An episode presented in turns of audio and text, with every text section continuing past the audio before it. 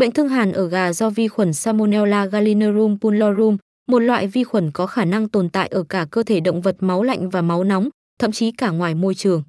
Trong trường hợp gà trưởng thành nhiễm bệnh, vi khuẩn thường tập trung trong buồng trứng và dịch hoàn, làm tăng khả năng lây nhiễm.